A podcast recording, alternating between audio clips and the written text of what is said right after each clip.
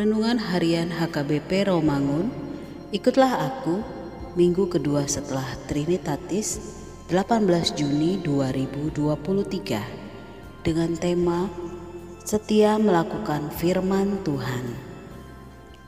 Bacaan epistel kita pada hari ini dari Yakobus pasal 2 ayat 14 sampai dengan 17.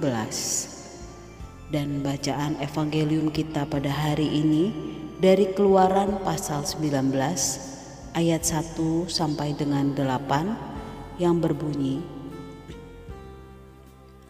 Pada bulan ketiga setelah orang Israel keluar dari tanah Mesir mereka tiba di padang gurun Sinai pada hari itu juga. Setelah mereka berangkat dari Rifidim, tibalah mereka di padang gurun Sinai Lalu mereka berkemah di padang gurun. Orang Israel berkemah di sana di depan gunung itu. Lalu naiklah Musa menghadap Allah dan Tuhan berseru dari gunung itu kepadanya. Beginilah kau katakan kepada keturunan Yakub dan kau beritakan kepada orang Israel.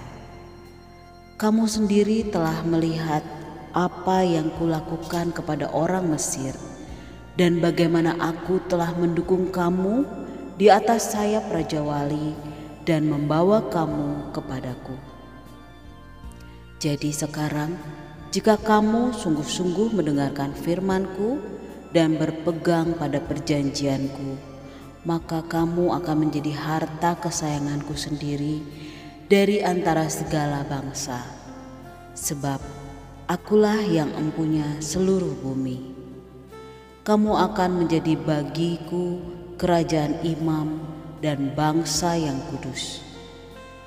Inilah semuanya firman yang harus kau katakan kepada orang Israel. Lalu datanglah Musa memanggil para tua-tua bangsa itu dan membawa ke depan mereka segala firman yang diberitakan Tuhan kepadanya. Seluruh bangsa itu menjawab bersama-sama, "Segala yang difirmankan Tuhan akan kami lakukan."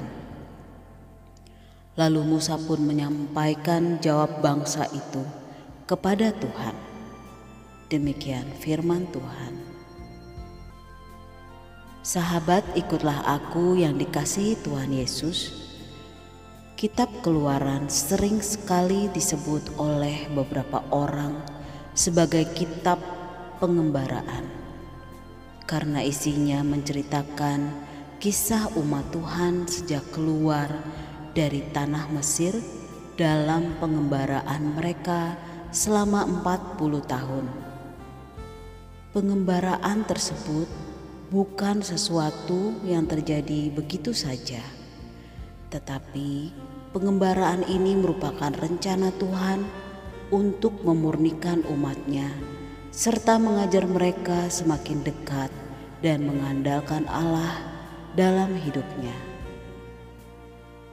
Pengembaraan umat Tuhan memberikan banyak pengalaman iman bagi bangsa Israel melalui berbagai peristiwa serta sekaligus meneguhkan kembali janji Allah. Melalui renungan minggu ini, Tuhan menyatakan secara terang-terangan, berkata, "Jangan sekarang, jika kamu sungguh-sungguh mendengarkan firman-Ku dan berpegang pada perjanjian-Ku, maka kamu akan menjadi harta kesayanganku sendiri di antara bangsa-bangsa."